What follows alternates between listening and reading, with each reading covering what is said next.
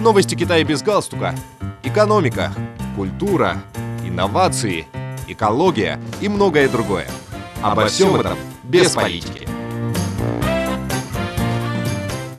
Дорогие друзья, вы слушаете новости Китая без галстука.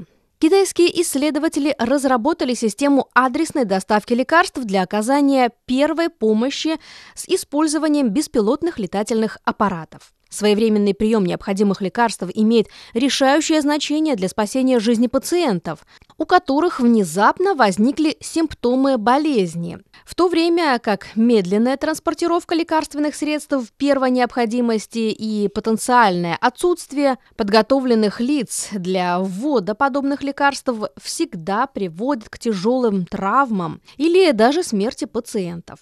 Новая система позволяет без посторонней помощи вводить пациентам трансдермальные микроигольные пластыри для экстренной терапии посредством дрона, чтобы облегчить их симптомы с помощью контактного аппликатора с микроиглами. Исследователи из Джиндианского университета продемонстрировали возможность реализации и безопасность новой системы на модели свиньи с гипогликемией путем автоматической доставки глюкогона. Ожидается, что в будущем новая система может быть применена в таких областях, как носимые устройства для физиологического мониторинга, системы обнаружения или анализа состояния здоровья, а также передовые методы доставки лекарств и соответствующее оборудование.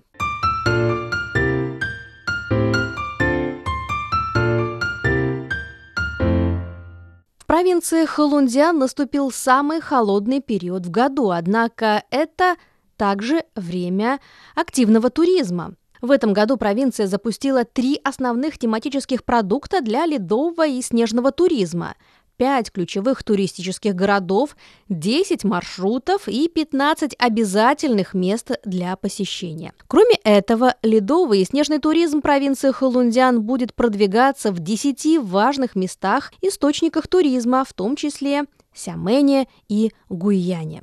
12 декабря 2022 года в городе Хайлин официально открылся парк «Снежный край». А 5 января стартовал Харбинский фестиваль льда и снега. В уезде Джаоюань города Дацин прошел первый фестиваль снежных и ледяных скульптур на озере Лимин стартовали гонки по льду на лодках-драконах. В городе Ичунь проходит фестиваль льда и снега в лесу. Благодаря преимуществу в своем географическом положении провинция Халундиан прилагает усилия для создания международного бренда по снежному и ледовому туризму.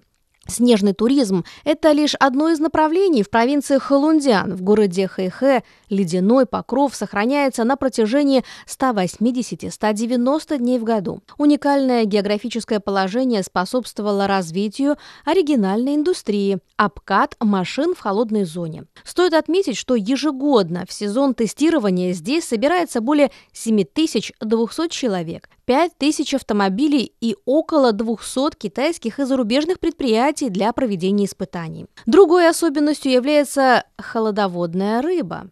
В декабре 2022 года в разных местах провинции Халундян прошли мероприятия по ловле холодноводной рыбы. На церемонии по ловле рыбы в городе Мудандян было поймано 119 килограмм озерной рыбы пестрого толстолобика, карпа и китайского окуня, которые были проданы на общую сумму 6 миллионов юаней. В 2022 году провинция Халундян выпустила план развития снежной и ледовой экономики, в котором выдвинута идея о строительстве снежной и ледовой пилотной зоны и демонстрационной снежно-ледовой экономической зоны после зимних Олимпийских игр. Кроме этого, планируется построить современную снежно-ледовую экономическую систему, систему, которая будет поддерживаться с помощью спорта, культуры, оборудования и туризма. Чтобы гарантировать популярность провинции круглый год, Хэлундиан продвигает 5 крупных туристических городов, 25 обязательных к посещению мест, 30 кемпингов, на открытом воздухе, 100 маршрутов для самостоятельного автомобильного путешествия и 13 специальных блюд. Все эти меры нацелены на скорейшее строительство всесторонней туристической системы и продвижение трансформации и модернизации индустрии туризма.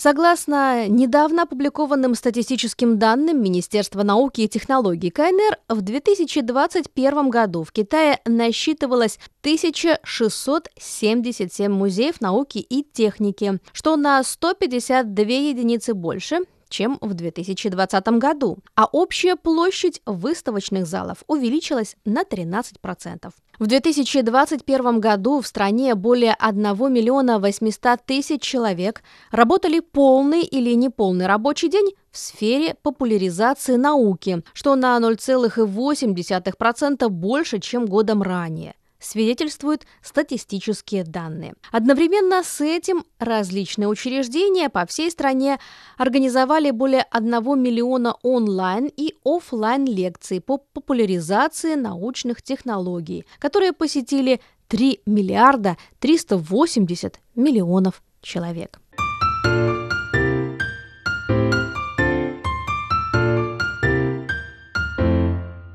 Дорогие друзья, вы слушали новости Китая без галстука. Благодарю за внимание.